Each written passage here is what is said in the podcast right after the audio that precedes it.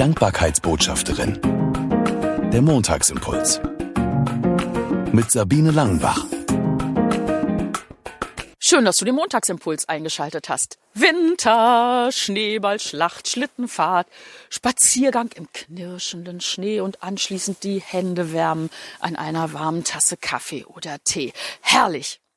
Oder gehörst du eher vielleicht zu der Fraktion, die sagt, boah, das Weiß geht mir total auf die Nerven. Und das ist alles so gefährlich und ich muss immer aufpassen, dass ich nicht ausgleite und kalt, es ist unselig, auch wenn doch endlich wieder Frühling wäre. Eine Situation, zwei Sichtweisen. Und ich habe die Wahl, welche Sicht ich in den Vordergrund stellen will. Das Gute oder eher das Negative. Wir hatten vor gut 25 Jahren so eine Lebenssituation, als unsere Tochter auf die Welt gekommen ist. Birte ist mehrfach behindert und blind. Sie ist ohne Augen auf die Welt gekommen. Unser Sohn Niklas war gerade mal 16 Monate damals alt. Das hat uns als junge Familie total durcheinander geschüttelt. Und natürlich war bei meinem Mann und mir auch die Frage nach dem, warum, warum Gott machst du das? Wir vertrauen dir doch.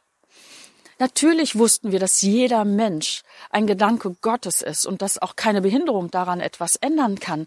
Aber wir haben trotzdem warum gefragt. Bis mein Mann irgendwann sagte, und das ging relativ schnell in den ersten Wochen schon, dieses Warum-Fragen hilft uns überhaupt nicht weiter.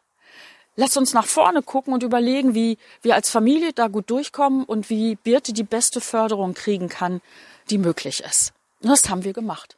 Und das hat tatsächlich unseren Horizont erweitert. Das, das hat uns wieder frei gemacht zum Agieren.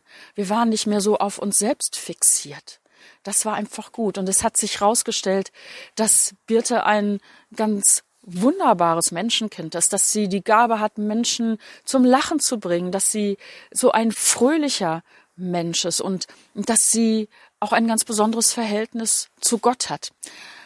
Gott ist da, ist eines ihrer Lieblingssätze, obwohl sie manchmal Schwierigkeiten hat mit dem Artikulieren. Ich habe auch im Laufe der Jahre immer wieder die Entscheidung treffen müssen, gucke ich jetzt auf das, was nicht läuft, oder bin ich dankbar für die Dinge, die gut laufen? Und ich glaube, das ist die Kunst. Auch in schweren Lebenssituationen ganz bewusst die Brille der Dankbarkeit aufzusetzen. Dass ich nicht immer nur schaue, was läuft nicht, sondern dass ich mir bewusst mache und das ist wirklich, Dankbarkeit ist eine Entscheidung, bewusst mich dafür entscheide, was ist da, wofür ich Gott sei Dank sagen kann.